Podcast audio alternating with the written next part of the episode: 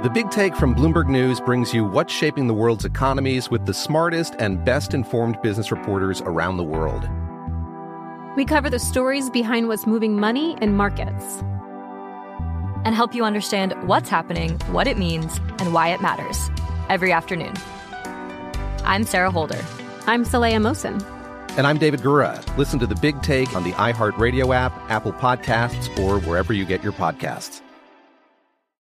I'm Saleha Mohsin, and I've covered economic policy for years and reported on how it impacts people across the United States.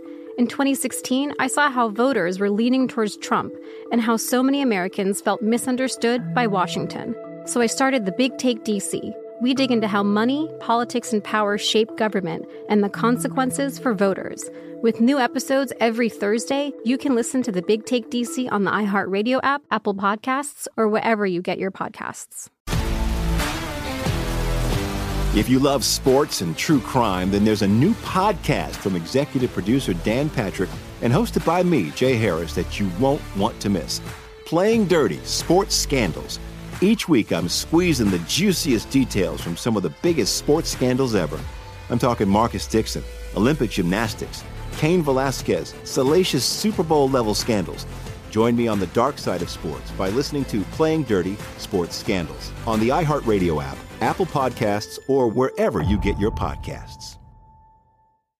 I'm Hannah Storm, and my new podcast, NBA DNA with Hannah Storm, chronicles my six decades in professional basketball. From growing up in the sport to becoming one of sports TV's first female broadcasters. Join me as I dig deep into the game's history, unearth some wild stories, and talk to my friends from the world of basketball, from Dr. J to Charles Barkley.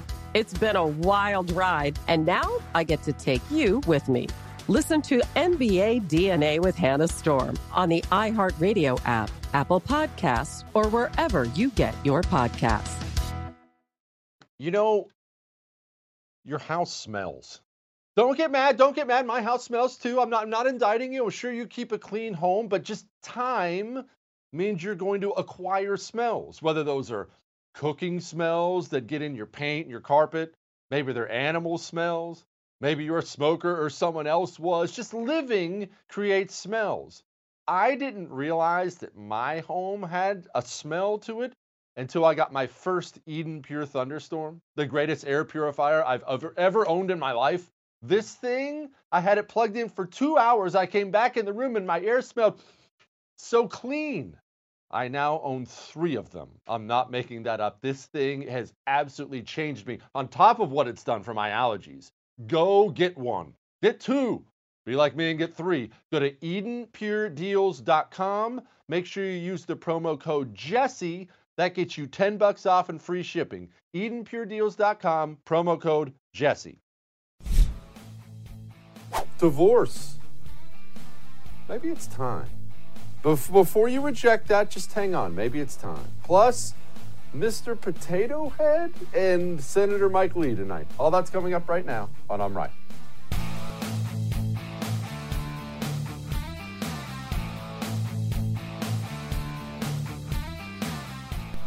Divorce is hard.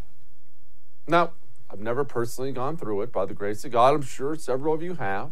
But have you ever seen somebody go through one and thought to yourself, wow, that looks like fun. No, it's hard. But sometimes, can't we all just acknowledge probably for the best? Couples go their separate ways, become different people. He wants to stay home, have a suburban house, raise the kids in rural America. She wants to travel the globe and do heroin with a rock band. Probably shouldn't be together anymore, right?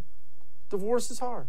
But, but, but look, sometimes maybe the way you should go, and I'm, I'm of course not talking about you and your relationship. Please don't, don't, don't get a divorce on my behalf. I'm, I'm doing a really ham fisted analogy of where we are as a country right now. Why don't we just get a divorce? And here's what I mean a nation only becomes a nation if the people within that nation share common values and decide let's come together. Look, you you believe in this and I believe in this. And no, we're not the same person or whatever, but we all kind of believe the same stuff. Why don't we come together? Then we're safer as a nation. Then we have more economic prosperity as a nation. We trade with each other. It's just better. That's why we become a nation. You don't even have to think about it country wise. A tribe. Think about any indigenous tribe, whatever indigenous people you're a fan of. That's why they become a tribe common values, live together. We have safety in numbers, economic prosperity in numbers. We're not going to starve to death, freeze to death in the winter. Come together, right? That's the only reason to become a nation. If you don't have anything in common, if there's nothing that binds you together, why are you together? You're not a nation anymore. You don't have safety anymore because you're each at each other's throats all the time. So why are you doing it? It was probably three, four years ago, maybe, when I first brought up the concept of national divorce, about America needing a national divorce, not some bloody Civil War thing. Ew, that's what I'm trying to avoid. I don't want anybody to get hurt.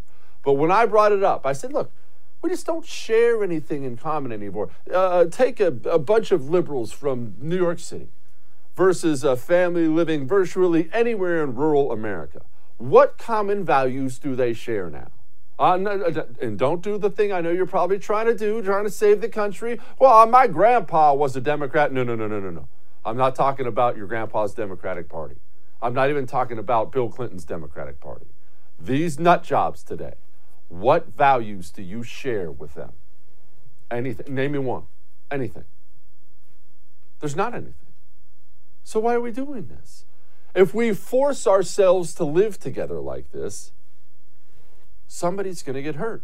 And as big of a jerk and heartless sociopath as I am, I don't want to see a single person get hurt.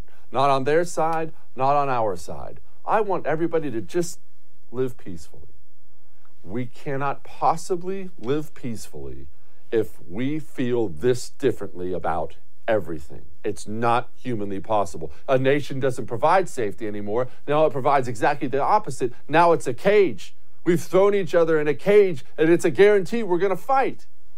How different are we? I, nothing lays it out better than this poll that came out yesterday. There were questions to Republicans and Democrats what you care about, how you feel about this, so on and so forth. This was to the Republicans. How concerned are you that the following are a problem for the country? The top three answers for Republicans illegal immigration, lack of support for police, and high taxes. This is, you know, GOP people, people like you and I, even if, look, even if you're not GOP, even if you're just anti communist like I am, care about tangible things that matter, right? Illegal immigration, taxes, so on and so forth. Okay, setting that aside, let's let's not just puff our own selves up and brag that oh we're the ones who care about things. What do the Democrats care about? They asked the Democrats what do they care about. Top three, top three, white nationalism, or I'm sorry, the top one was Trump supporters, white nationalism, and systemic racism. Tell me, how are we coming together? What are we going to come together on? They don't care about taxes, they want them higher. They don't care about illegal immigration. They're currently flooding the border with more of them. I I don't really believe that Trump supporters are a problem at all. They're some of the most salt of the earth people I've ever met in my life. Uh, white nationalism is certainly not a major issue in this country. I'm sure there are little pockets of it. I've never seen it. And systemic racism is a complete lie. So what are we going to come together on? There's no putting this band back together.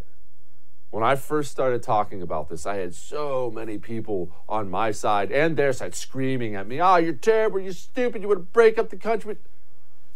I don't get as many of those emails anymore. People are starting to realize there's no coming together. I want you to watch Senator Rand Paul today.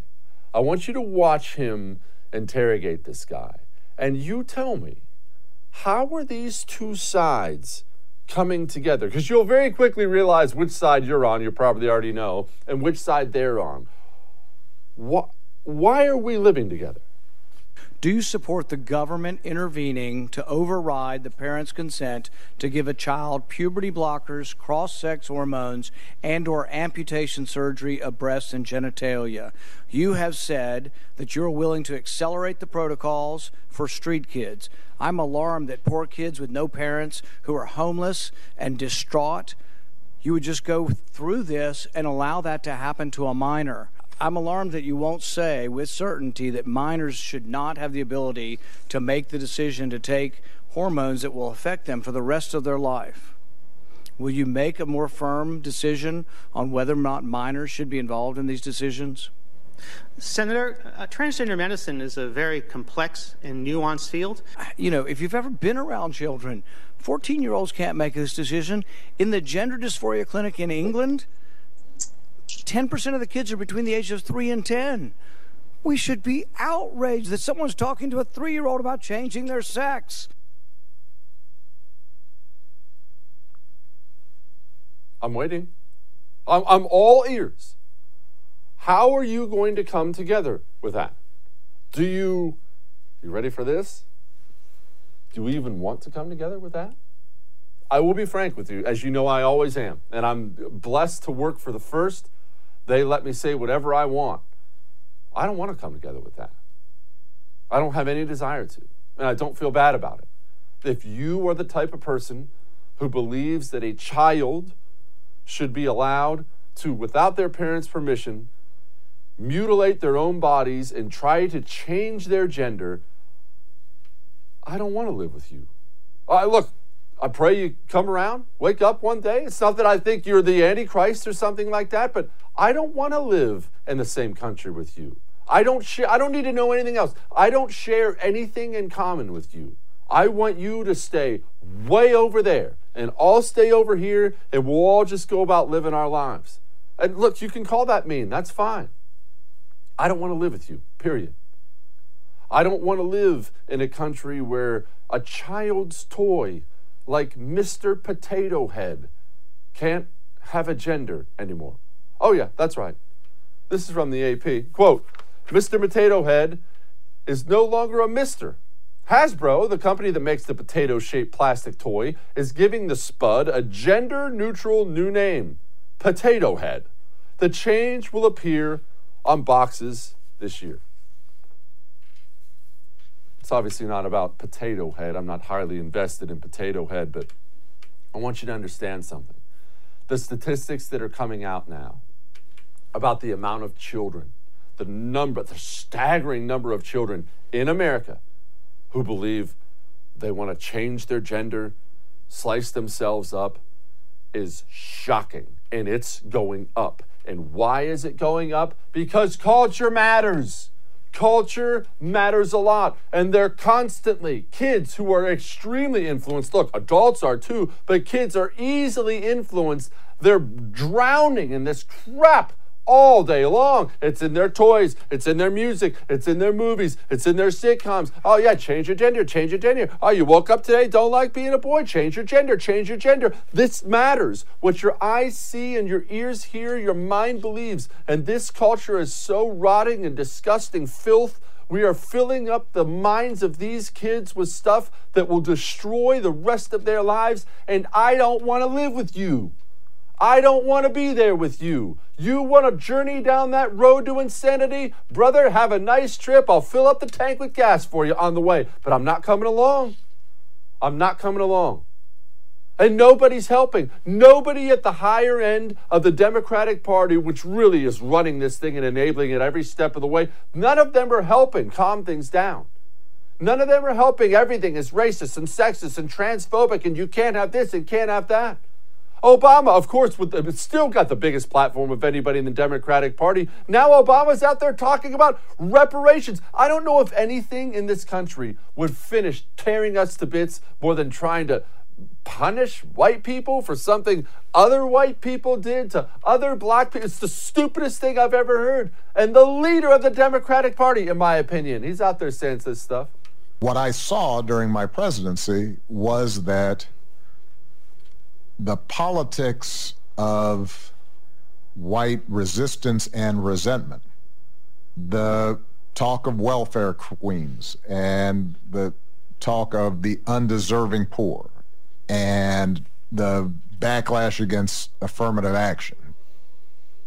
All that made the prospect of actually proposing any kind of coherent, meaningful reparations program struck me as politically not only a non starter, but potentially counterproductive. And it's perfectly understandable why working class white folks, middle class white folks, folks who are having trouble paying the bills or dealing with student loans or you know don't have health care where they feel like government has let them down wouldn't be thrilled with the idea of a massive program that is designed to deal with the past but isn't speaking to their future. Don't you hate how he talks? I'm sorry, I don't, I don't want to get off on a tangent, but always so calculating and slow as he tries to figure out every single word he says. Who talks like that? Gosh, it drives me crazy. Oh, but don't worry. Don't worry. It's just, where do you send your kid? Seven, eight hours a day? The government schools? Here's what you're sending them to. If you don't believe that there is white privilege, please don't teach. If you don't believe that Black Lives Matter, please don't teach. If you don't believe in systemic racism and how it negatively impacts our students of color and don't want to help dismantle those systems, please don't teach.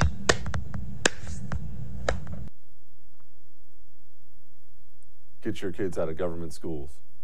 All that may have made you uncomfortable, but I'm right. We have to do something about this insanity. That's the thing. We can't just talk about it all the time. We have to do something to stop this insanity. We have to start taking back this government. I know what you're thinking. Well, how do I find them? What do I do? Mammoth Nation has already found them, and they're finding more every day. You become a member of Mammoth Nation. Your money goes to these candidates. But it's better than that. You get something for it. You get discounts. You get discounts on all the places you love, all the things you love. That's what happens to you. Traveling, hosp- or, uh, hotels, telehealth. You get a laundry list of discounts for your money. Go become a member of Mammoth Nation. I'm a lifetime member. That's how much I believe in this. Go to mammothnation.com slash Jesse. That's mammothnation.com slash Jesse. We'll be back.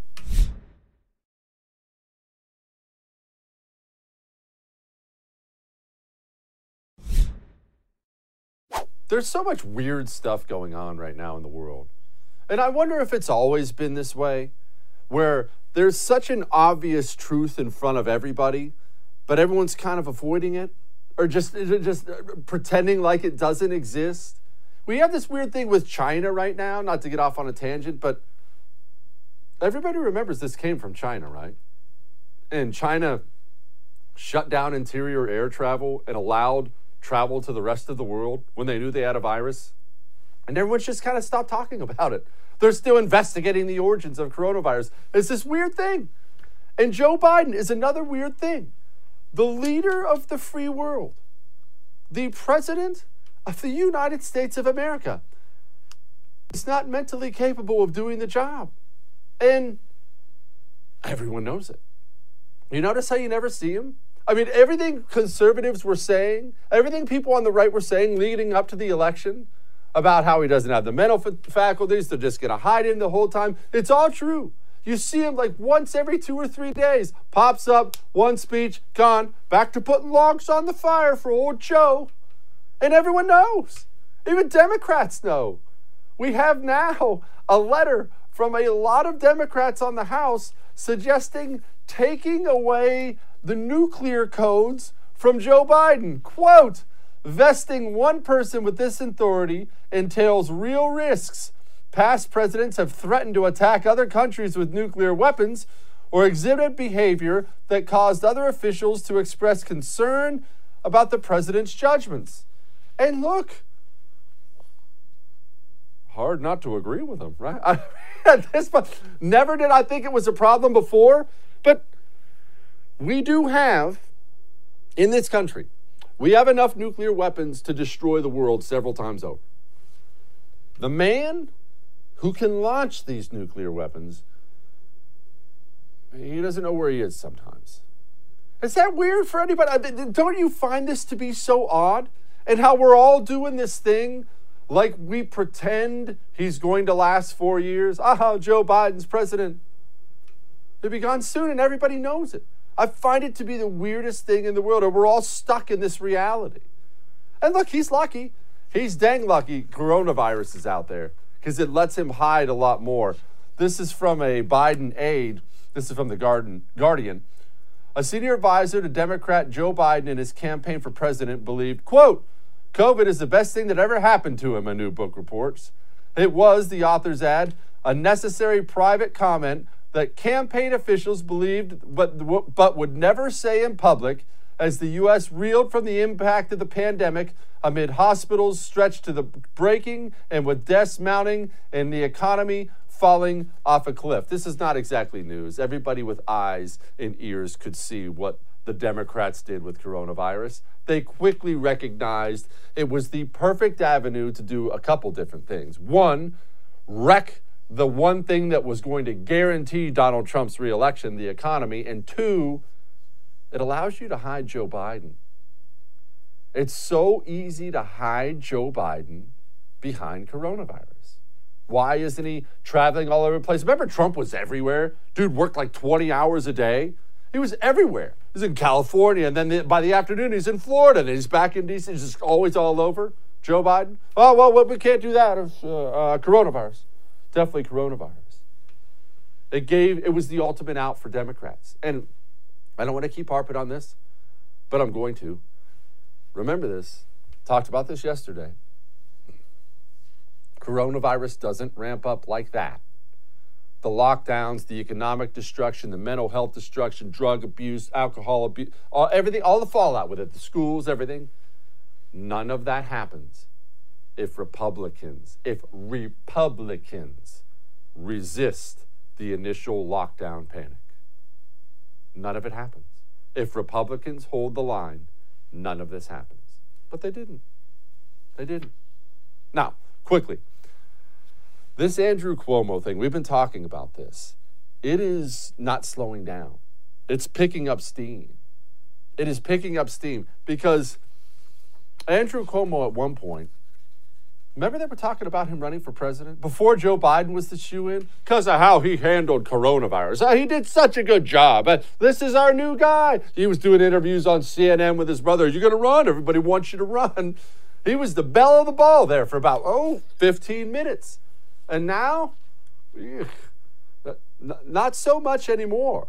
He is in this horrible scandal, and now it's piling on. This is from Lindsey Boylan. Uh, she is accusing Cuomo. That she has an article out that said, My story of working with Governor Cuomo. Subheadline, Let's play strip poker. Yes, that's right. Cuomo is now mired in a sexual harassment scandal from somebody who used to work for him. Here's this doozy quote. He made unflattering comments about the weight of female colleagues. He ridiculed them about their romantic relationships and significant others. He said the reason men get women were money and power. Quote, we were in his New York office on the Third Avenue as I on, on Third Avenue. As I got up to leave and walked toward an open door, he stepped in front of me and kissed me on the lips. I was in shock, but I kept walking. Well, that's weird because, man, this Andrew Cuomo seemed really upset about that sort of behavior. There is a disrespect for women that this administration chronically uh, exemplifies. After the Me Too movement, they did absolutely nothing when it came to sexual harassment. Uh, they have always diminished the charges of women always, consistently. And they're doing it again. To cheapen or ridicule the pain a woman suffers from a sexual attack. Mm-mm-mm. That's weird. That was from 2018. Almost like it's a different guy now. This is look, I don't know how much of this stuff is real, how much of it's not real. I don't know. You never know with these things, but I know this. Like I've told you before, Andrew Cuomo made somebody very high up on the Democratic food chain very, very, very angry because the wolves are coming for him now. Now, don't get burned. I, look, I'll tell you the experience I had. Open up my email one day. Hmm, that's weird. That looks like my home title in my email inbox. Wait, that's my signature on it and my wife's on it. That's right. They hacked into my home title. I found out later it took them less than 10 minutes. They will hack into your home title. It's easy. Your home title's online. If they get it, they're going to take it to a lending institution, take a loan out against it, and they are going to leave town with the cash. You are going to be stuck with a massive bill. Don't get burned like that. Your home insurance, I can't I can't stress this enough. Your home insurance is not going to pay it. You are going to pay it. Go to HometitleLock.com and sign up today. HometitleLock.com. Use the promo code RADIO that gets you 30 free days of protection. We'll be back.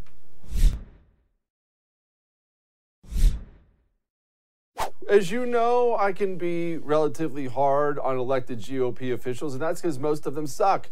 But when we get one of the good ones on, we are proud to introduce them to you. And one of the few good ones that I like in Washington, D.C. is joining me now, Senator Mike Lee, a man outnumbered out there in Washington, D.C. Senator, first of all, what is the One Agency Act bill? It's pure awesomeness, is what it is. The whole idea behind this is to take our two headed monster antitrust enforcement. Uh, personnel and put it into a single body. In other words, consolidate antitrust enforcement authority into the U.S. Department of Justice.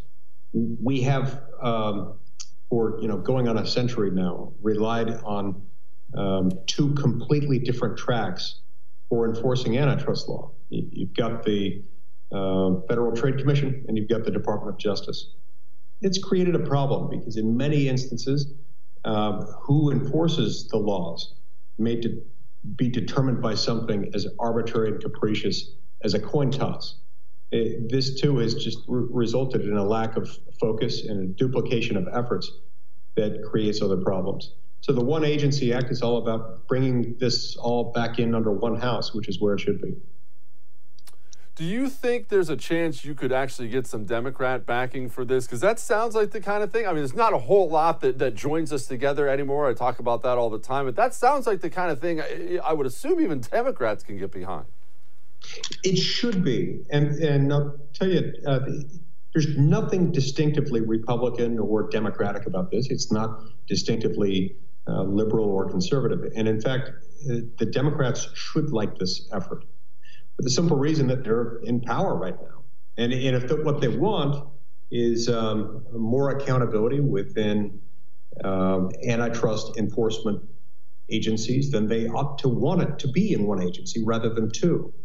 Remember, the Attorney General of the United States is a presidential appointee, and after being confirmed by the United States Senate, still serves at the pleasure of the president. So at any given moment, the president has the power to fire that person. And uh, the other individuals who work under that person. The Democrats should like that. They shouldn't fear it. Senator, what role should the GOP play now? I'm talking specifically about GOP senators when it comes to Joe Biden's nominees. On one hand, as predicted, they're as radical as radical can be. On the other, we lost, and there's a certain amount of just having to sit there and eat that crap sandwich. What should the GOP do? Stop them all, let them all through, and say, screw it? What's the appropriate role? And it requires a careful balancing test. You've got to draw a lot of, a lot of lines in there. And um, as one of my law professors, Fred Gedicks, once put it, when you're in that kind of position where you have to make a judgment call, you draw the line at seven. Now, where the line seven is, is up to individual interpretation. That's what makes it tough, but it's, um, in my case, I try to look uh, at each Biden administration nominee uh, requires Senate confirmation, not necessarily on the basis of whether I would have chosen them or whether I would have recommended them to a Republican president if we had a Republican president in office, but rather uh, as, as, compared to who else we might get. Uh, and and um, in some cases, that results in me voting to confirm a nominee, and others, it results in uh, a no vote.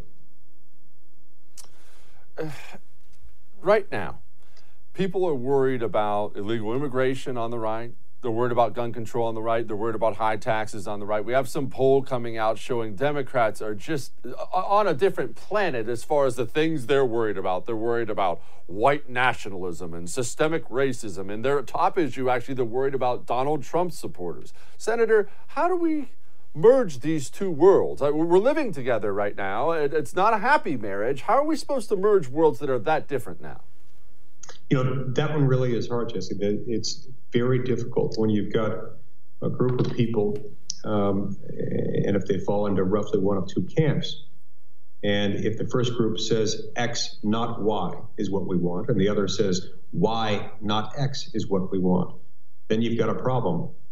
It works much better when people can find ways to um, disagree without being disagreeable. And one of the ways that we do that is by shifting the focus of the decision making authority.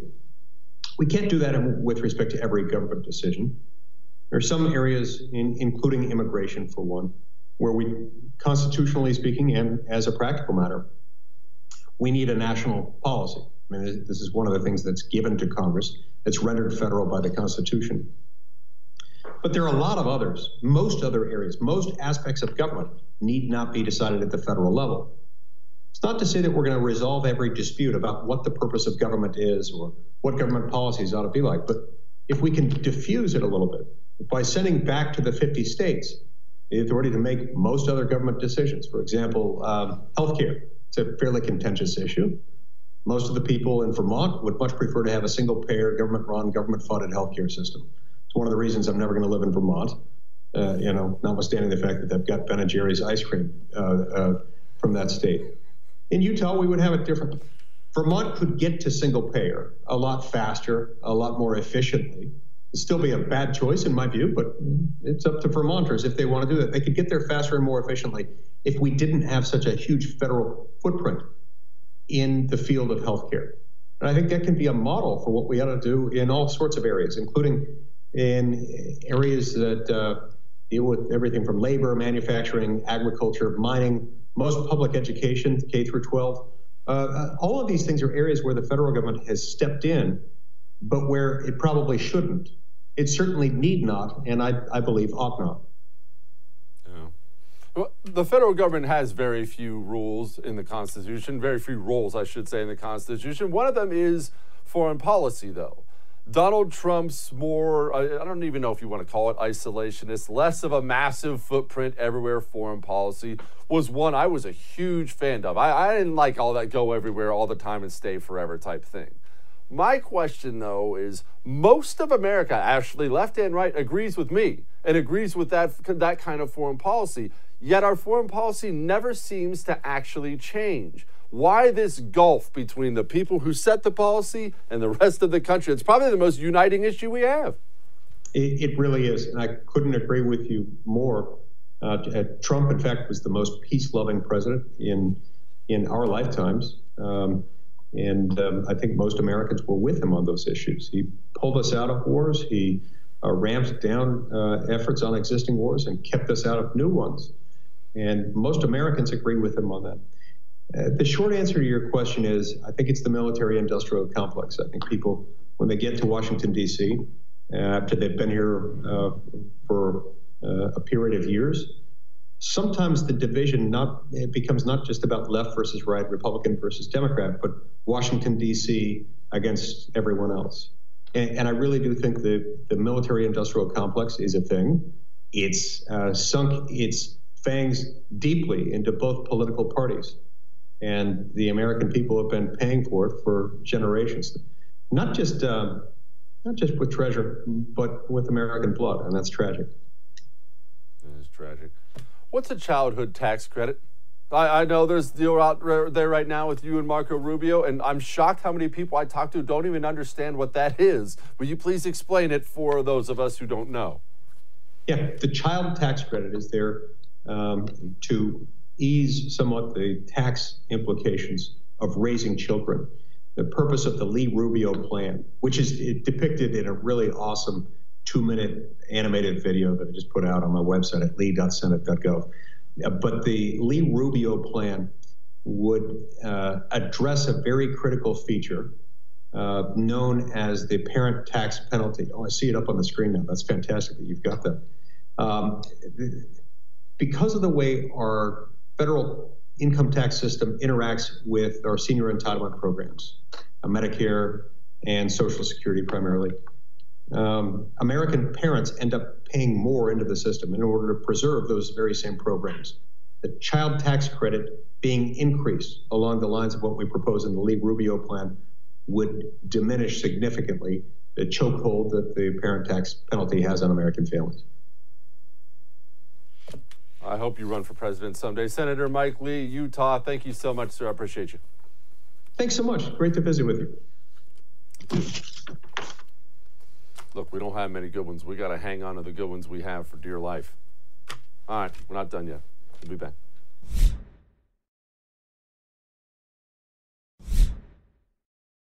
Well, it's going to pain me to do what I'm about to do, and that's to give my next guest some compliments before we have a big old argument about cheeseburgers. But we talk all the time about patriots and patriotism and standing up for what's right on this show.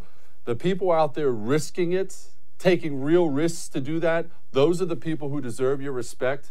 My next guest, Chef Andrew Gruel, he's the owner of Slapfish, uh, which I would highly recommend if you're out in California, but he's also a lot more than that. He defied Governor Newsom's orders. This is the guy, he's got a GoFundMe out there, which I highly recommend you support to help struggling restaurant workers who have been just slaughtered by these government regulations. Chef, why? I mean, look, you're a chef. Why come out and just take on the government? What's wrong with you? I mean, there's something wrong with me. That's for sure. That's for sure. There if you is. go through my DMs right now, that's the one consistent theme is that there's something wrong with me. Yes. There is. Uh, tell me about, first of all, describe for people who don't know, describe what you did to defy Newsom and then describe what pushback you've gotten. Well, first he banned, you know, dining overall, then he opened it, then he closed it, then he opened it, and then he banned outdoor dining. Now, what we'd heard the whole entire time was that outdoor dining was the safest option, being outdoors, months and months of millions of people marching outdoors, and that was all good, right? And that's positive news if that's the case. But then going into you know, November into December, he bans outdoor dining, which totally decimates the restaurant industry in California. And we just said, screw it. I mean, we're not we're not going to abide by this. You've overstepped your boundaries, and based upon the very science that you preach every single day, we are going to follow that science and remain open. Chef, I don't understand. I mean, you own a restaurant. Aren't all restaurant owners filthy rich and can just close for months at a time? What's your problem?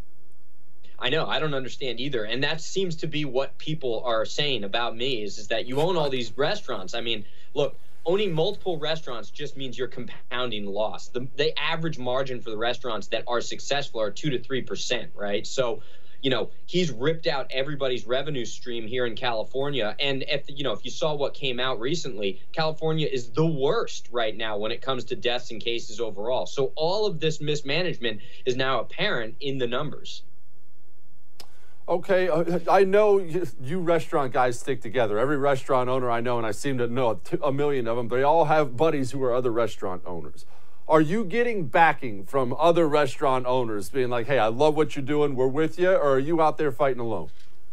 Um, I'm getting silent backing, right? So everybody's like, we're with you, this is amazing. I mean, hundreds of messages, but unfortunately, we just can't do it ourselves. Are you getting any blowback from the government themselves? You're getting people knocking on your door? Yeah, so I'm going to go public about this at some point here, but consider this that. So, five days after I went on my Newsom tirade, I got served by the labor, labor commissioner on like 15 different businesses, some of which I have no part in. My wife got served. I did. Total blanket investigation using the bureaucracy in terms in in an effort to completely bankrupt me with red tape. We've spent over $50,000 now in legal fees trying to fight this, and still to this day, they will not give us a reason why they're investigating anything, even on businesses that have no employees. They've deputized the commissions, right? The labor commissioner, the health department, you name it. And we're right now up against it big time. Bill Gates says we should all eat synthetic meat. There's a video out there of him uh, drinking poop water. I'm not making that up, everybody. I'm not even trying to be gross. Uh, what do you think about synthetic meat, Chef? Because that doesn't sound very good to me at all. No, I mean, there's so many other ways that we can actually raise protein in a sustainable, healthy environment where it's the actual protein. Uh, aquaculture, right? I mean, I talk about that all the time. We're growing right now like 600 fish on the side of a local high school football field while simultaneously growing vegetables and romaine lettuces. You know, synthetic meats, all that it is, is it's effectively Silicon Valley's answer to anything where they're just trying to generate more money, build more value. I mean, Memphis Meats, the company that originally tried to create the synthetic meatball and grow it in a lab, it, it would cost upwards of like $20,000 for one meatball. I mean, it's not financially feasible, but it's just another ruse. Chef, I have say, stated on several occasions that I make the greatest cheeseburger in the world. You have a problem with my cheeseburger. I would like to give you this opportunity. Please, you have the floor. Call me out for my white trash cheeseburger that tastes delicious. No, look, you know, I mean, I'm ribbing online. I think your cheeseburger looks mediocre, and I think that's a huge compliment from me. Um, you know, you just got to toast the buns. You got to toast the buns a little bit better, or those juices are going to drip right through there, and you got to get more mayo in it. Okay, all right. You know what? I'm not going to push back on you on mayo, but why do I have to have a toasted bun? I'm not anti-toasted bun. I won't be painted that way. But sometimes the bun just you want it to be soft all the way through. What's wrong with that? Gosh, look at that. By the way, everybody, this food you're seeing on there, that's actually food this guy makes. I'm not kidding. You got to go eat at his restaurant. What, why do I have to have a toasted bun though? Well, it, think about the architecture, right? You need that foundation okay, so that the sauces actually remain inside the dining vessel that's between your two hands. And uh, if you're having a slider, don't toast the bun. It's one bite. It's in and out, right? It's like it's wet. That's fine. Use it as a napkin. But I'm telling you, toasting the bun. And if you're doing a grilled cheese, toast the bun on both sides as well. Whoa, whoa, whoa. You just blew some minds right there. So are you telling me I have to toast it, then put the cheese in, put the toasted pieces together, and then toast it? Are you serious?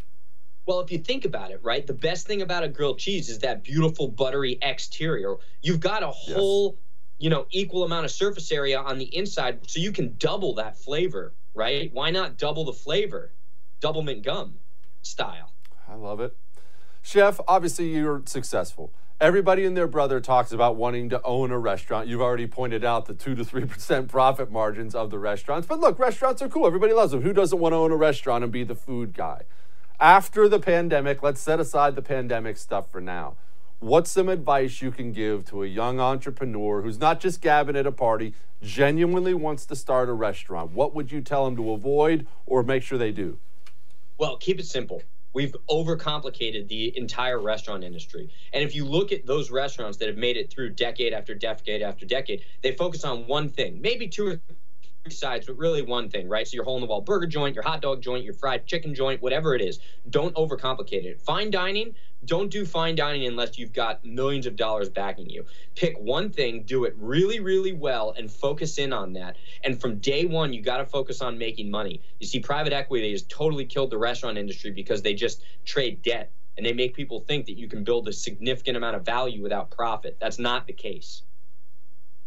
Okay, I've always wondered this. Why doesn't everybody start a steakhouse? It looks so fancy and the drink costs $900. Don't, don't you make a lot more money with a steakhouse?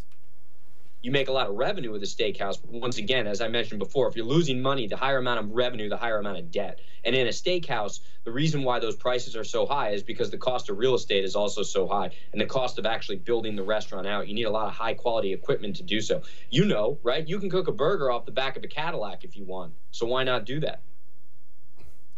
There's talk about this recall of Gavin Newsom actually being something that's a possibility.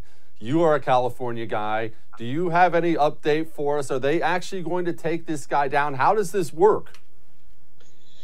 Yeah, it's definitely going to go to measure. Um, so it's going to go to vote.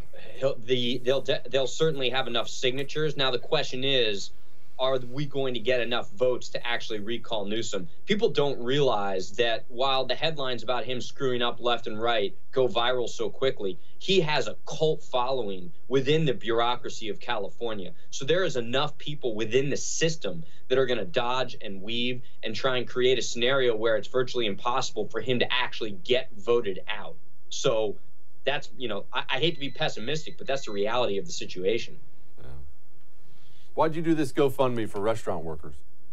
It's not just restaurant workers. I mean, it's the restaurateurs as well. It's the whole entire ecosystem. We're always there for everybody, including and most importantly, the politicians, right? How many deals have been struck over a three martini lunch? But now, when it comes time for us to get a little bit of help, even if it's as simple as just unemployment benefits, they're gone.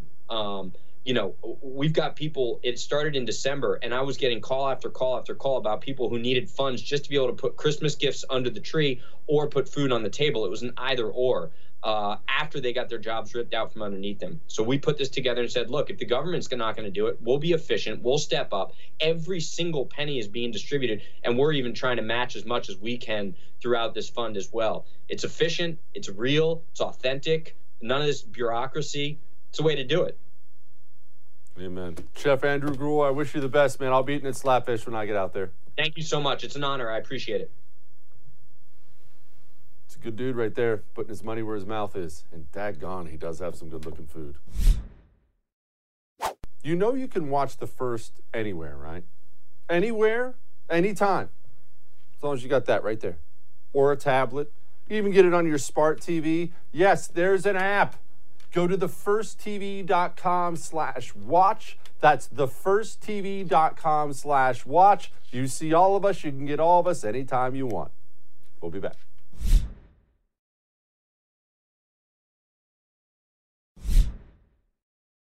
It is enjoyable when people are rude and kind of get what's coming to them. This video has been circling around online. I had to bring it to you. I will, I will say full disclosure, I'm not 100% sure this isn't staged. I'm cynical by nature because it looks so bad for this woman. Nevertheless, here it is. Leave me but, alone. Why do you keep following me? It's honestly so uh, creepy, and I'm going to call the cops. Man, okay? no, no, no. Because you guys aren't leaving me alone, and that's why women can't go out in the world by themselves because of guys like you. what? Okay? So stop following you, me. You have, oh, like, I don't, I don't know if you have like a like gas. Pro- you have a thing hanging out of your car. There's a literally a gas hose hanging out of your car. No one's being creeped. Oh, no, thank you. I guess. Uh, there's the thank you. That's.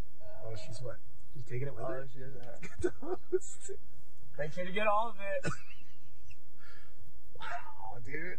Nice. I didn't even close the gas cap. She's out here. Always be nice. I'll see you tomorrow.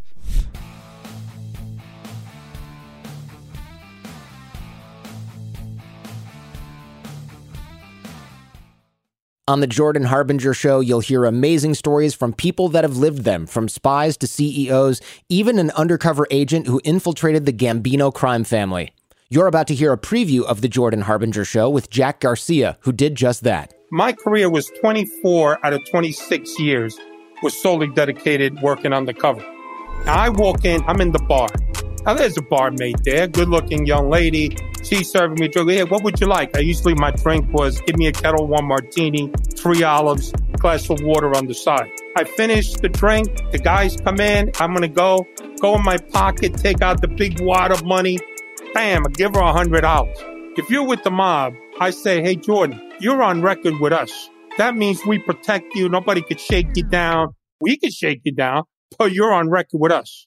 For more on how Jack became so trusted in the highest levels of the Gambino organization, check out episode 392 of The Jordan Harbinger Show. Sick of being upsold at gyms?